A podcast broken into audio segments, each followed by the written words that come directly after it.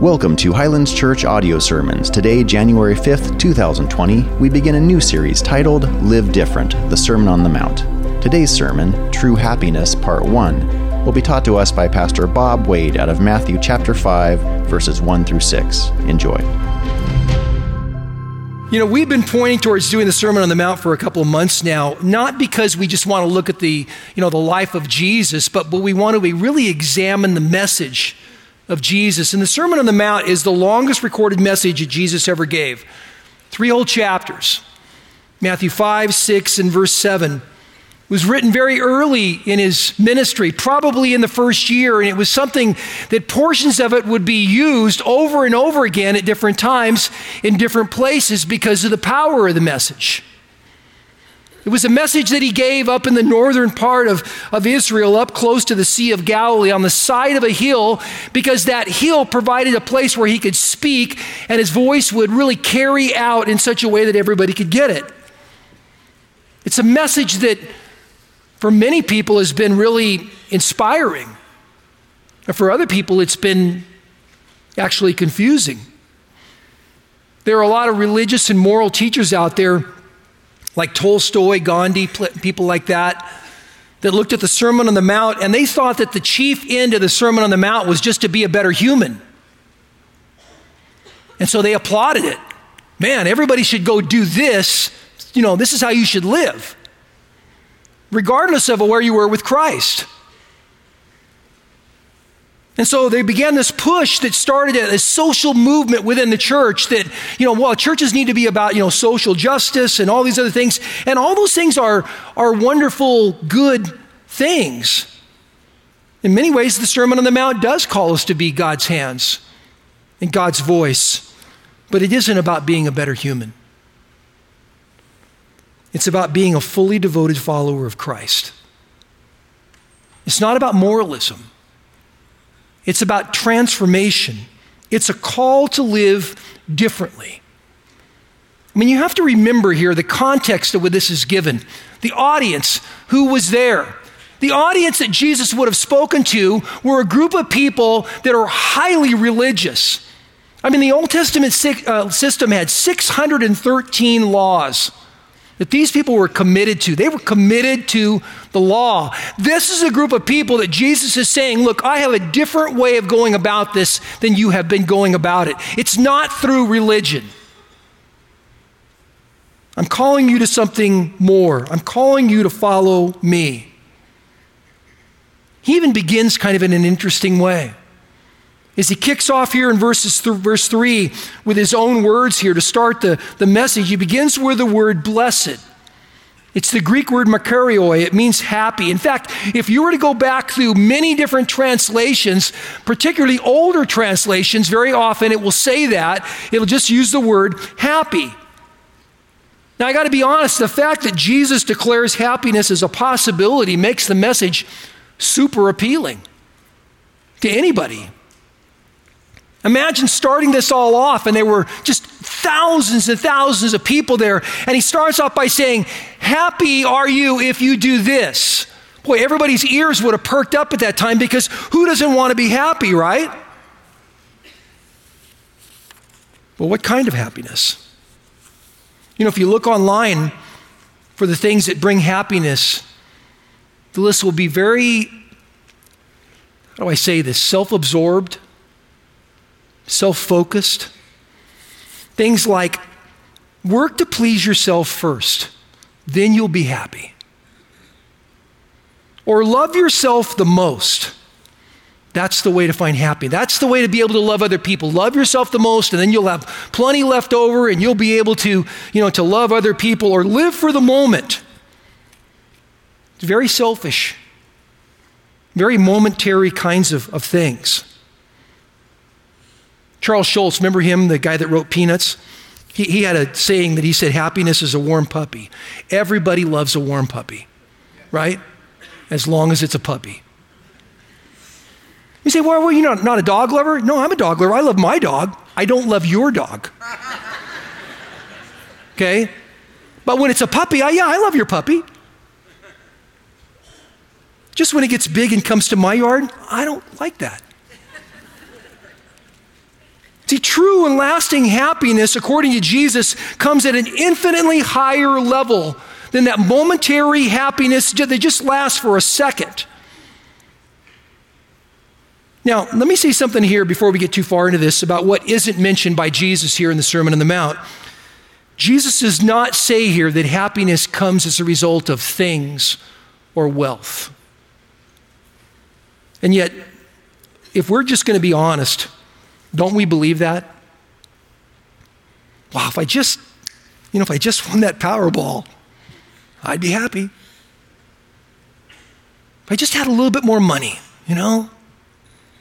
If I just had that second home, you know, that we could sneak away to that's up in the cool pines and, you know, get away, I mean, and then I'd be happy. If I had that new car that I've been really wanting, man, I, I mean, who doesn't want a Tesla, right? I, I, I need this, I need this car. Then I'd be happy. True happiness, though, has nothing to do with what I have or what I don't have. True happiness has everything to do with how I see myself before God. I want you to catch this again. It has everything to do with how you see yourself before God. Amen. That will be the issue here, according to Jesus. Now, follow with me as I read through the first six verses here in Matthew chapter 5. We've split this up so this week we're talking about true happiness. Next week, Thomas will come and get the second part of the Beatitudes, and that'll be true happiness part two. He starts off in verse one. He says, Seeing the crowds, he went up on the mountain. and when he sat down, his disciples came to him, and he opened up his mouth and taught them, saying, Blessed are the poor in spirit, for theirs is the kingdom of heaven. Blessed are those who mourn, for they shall be comforted. Blessed are the meek for they shall inherit the earth. Blessed are those who hunger and thirst for righteousness, for they shall be satisfied. Now, I'm going to try to change the wording just a little bit here so you can understand maybe in a modern vernacular what they're talking about here. The first one is this happy are the honest. Honest about what? Honest about who we are. Verse 3 here it says, Blessed are those who are poor in spirit. Now, before we go too far into this, do you notice here that the Beatitudes are very paradoxical? It starts off here in verse 3 and it says, Blessed are the poor. And then the next thing you see here is these are the people that get heaven. The poor are the ones that get everything. So he's not talking about some kind of an investment advice here.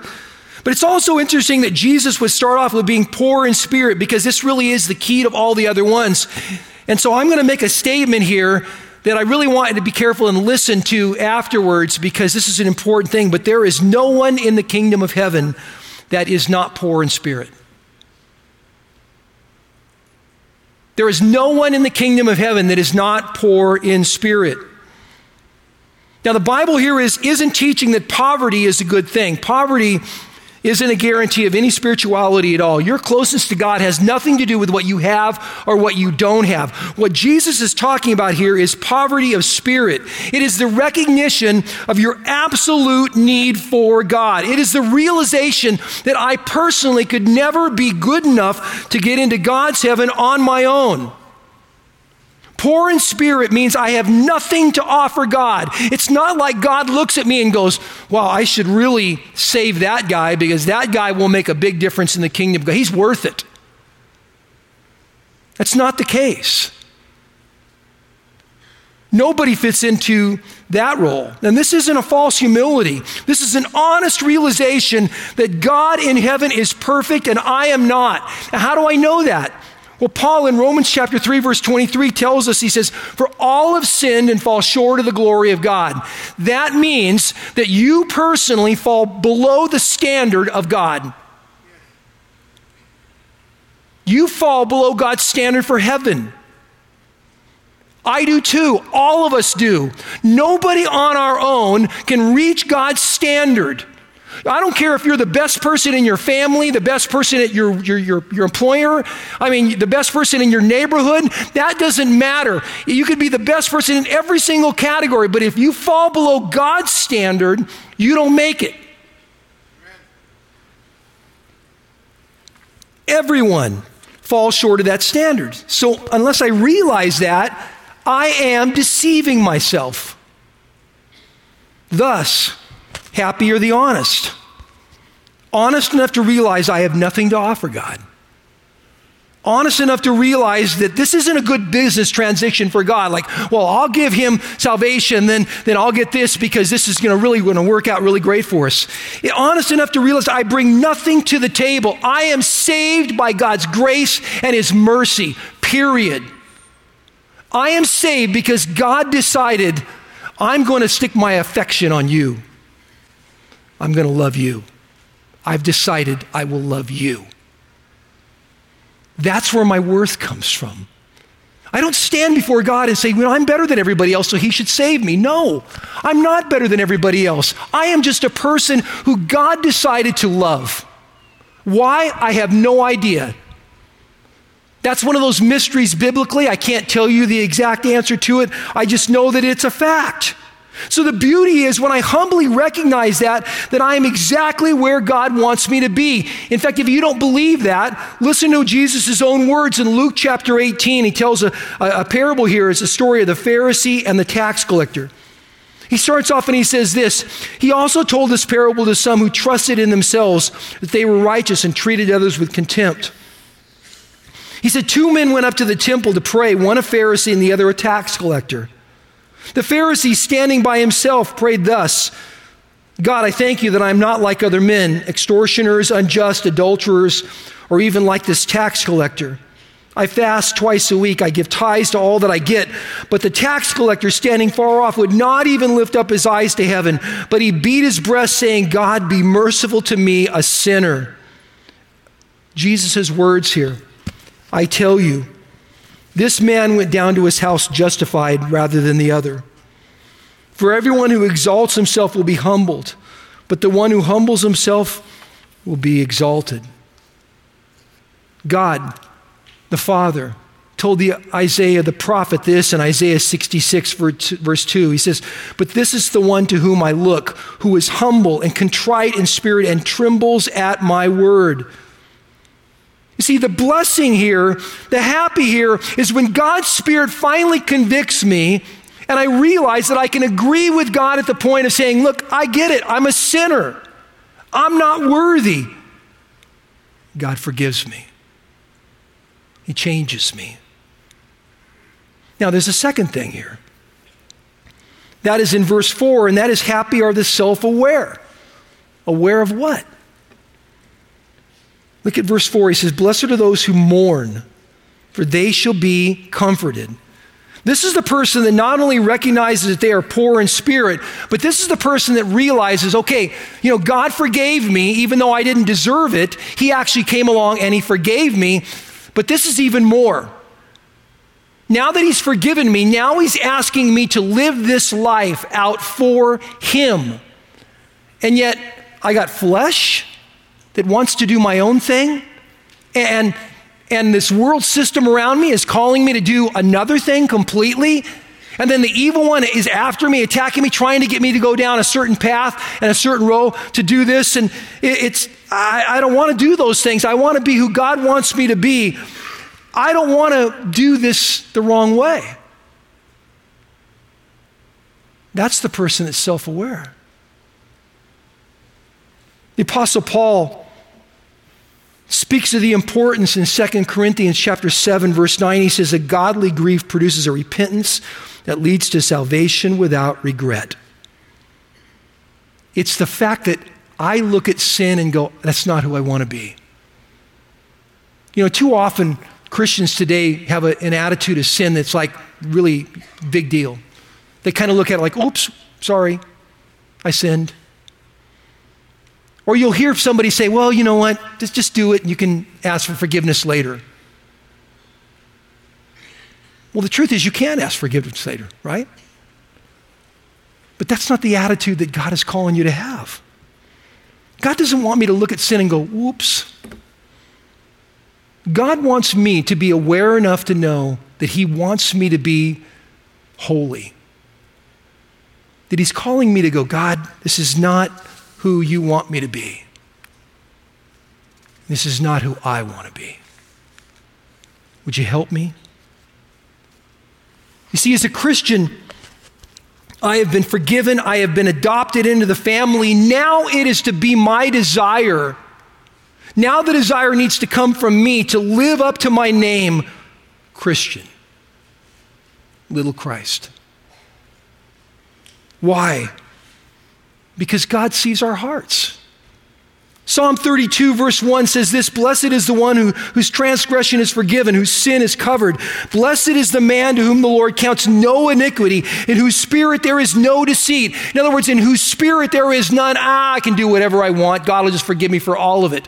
No, He wants us to have the attitude of God. I want to become the man or the woman that you want me to be. The promise here is that those who are self aware enough to be grieved that they're still sinners, God Himself will comfort them.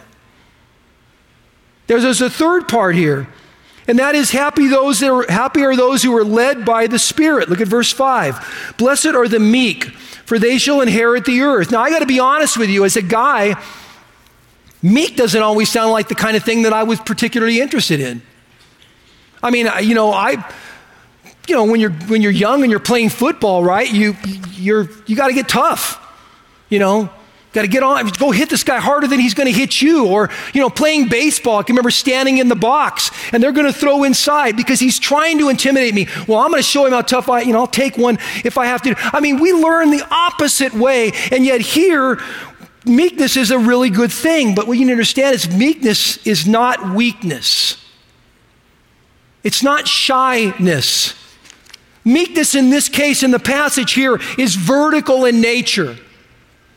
This is how God perceives me. The Greek word here for meek the word praus, is having a trusting attitude towards God. It's believing that God wants for me, it is the best. It is not being weak, it is trusting in God. It's obeying God. It's wanting his leadership and direction in my life more than my own direction. You've probably heard this before. People have said, well, I thought weakness was, you know, taking this strong stallion of a horse, you know, and you put the bit in its mouth. You know, typically horses don't like the bit in their mouth, but this is the person that would choose it, saying, I want your direction more than I want my direction in my life. It has to be a spiritual thing. Nobody does that on their own. And by the way, this is what the scriptures have been telling us from the beginning. Proverbs chapter 3, verses 5 through 7 says, Trust in the Lord with all your heart. Do not lean on your own understanding. In all your ways acknowledge him, and he will make your path straight. Do not be wise in your own mind. Fear the Lord and turn away from evil. That is meekness. Not trusting in you, but more so turning the trust, the reins, all whatever you want to use for that, over to God. Isaiah 55, verse 8, takes it even a step further. He says, For my thoughts are not your thoughts, neither are your ways my ways, declares the Lord. For as the heavens are higher than the earth, so are my ways higher than your ways, and my thoughts than your thoughts. Trust in me, he's saying. Let me have the lead, because if you do, it's better. If you'll trust me, it's better. Meekness is the realization that every breath that I take in this life it's given by God. It's meant to be used for Him. It's making myself available to Him. I choose God's path over my path. The meek person here sees themselves as ex- a servant, an extension of God's work. His hands, His voice. And by the way, it's not hard to, to spot who the meek people are because there's only two types of people that are even in this room right now. There are people that would say, I am a servant of the Lord, and there are people that secretly would say, I expect God to serve serve me. You see what a radical message that was to the people of that time?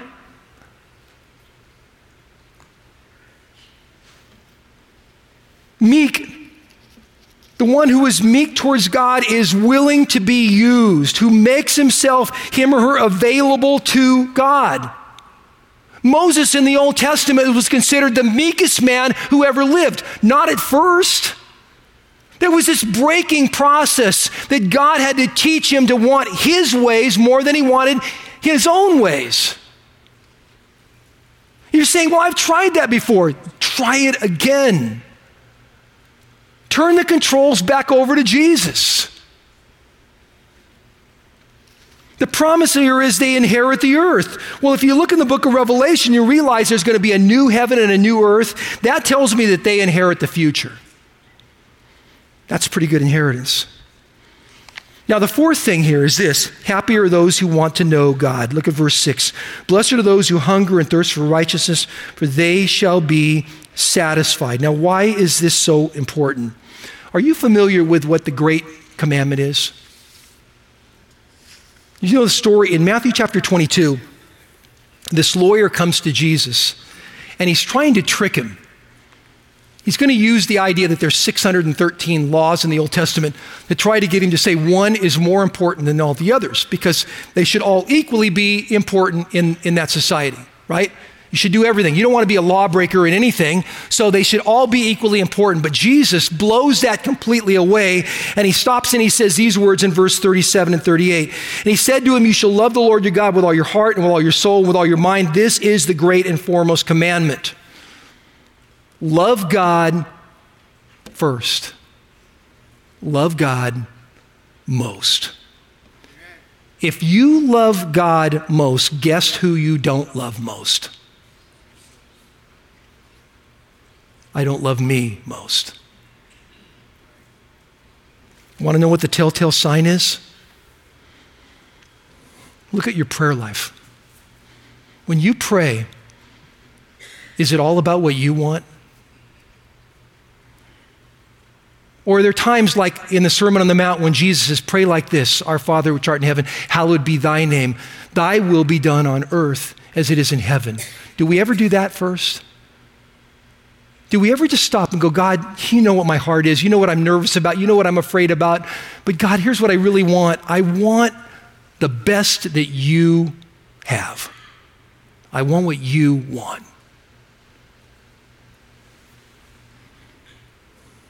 You can tell with your prayer life. You can tell with your finances. You know, that's the taboo of, of being in the church, right? Oh my gosh, he mentioned money. You know what? If, if that's the, if you're saying, well, I just really want to follow the Lord except for right here, my wallet, you got a long way to go.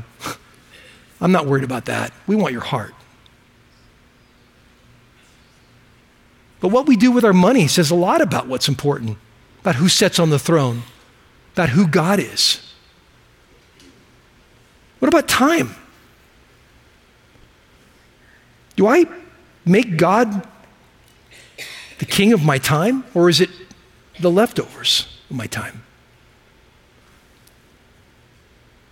The amazing promise here by Jesus is you will be, if you seek me, if you'll do these things, if you'll put me first, if you'll hunger and thirst for me, you'll be satisfied. And I got to tell you, there's not a lot in life that true satisfaction does not make good.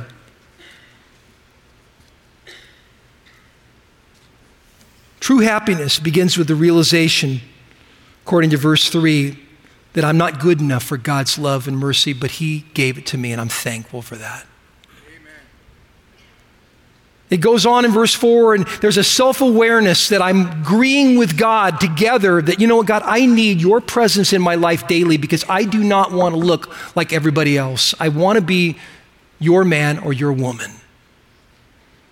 Then finally, in verse 3, it says, or verse 5, it says, And I want my life to be led by your spirit, not by my desire. And I know this is a battle because I tend to want to choose my way over your way, but help me to want to take it your route.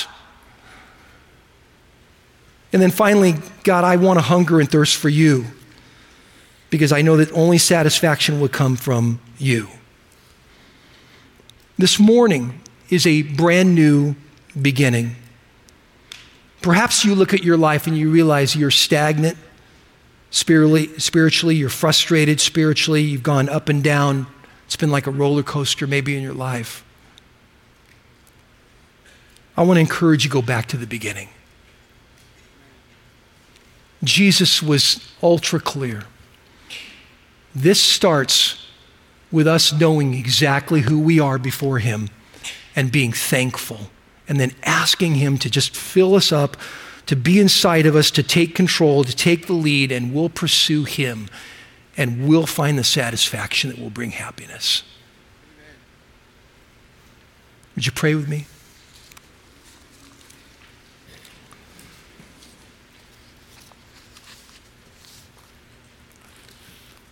I would encourage you that um, perhaps one of the things that you need to do, if you have thought that you are saved simply by being a good person, or simply being religious, or simply coming to church, or by giving to some charity or something like that, you need to go back and reevaluate the fact that none of those things will save you. That we are saved when we stand before a holy God with nothing in our hands to offer, inviting Him to take control of us. And He will. Amen. And He'll do something great in your life if you'll let Him. I'd encourage you that there'll be a group of people that will be down here to, to pray afterwards with anyone who would like. Stop and ask someone to pray with you. It'd be a great time to start off the new year and your faith. Father, would you call us to live differently? Different than the world, different than religion. Call us in a way that sees you as the king, that you are on the throne, that you are calling us to, to see exactly who we are, to submit our lives to you to seek after you. And in that, we'll find the satisfaction that we have hungered for. Thank you, Lord. In Jesus' name, amen. Jesus himself has just told us that true blessedness, true happiness are yours for the, the taking. But it's not going to come by the path that the world tells you. It's not going to come by the path that even you think it might come from. It will come when you make yourself right with God and you pursue the things that He asks you pursue, you'll truly find happiness and satisfaction. God bless you all. Love you all.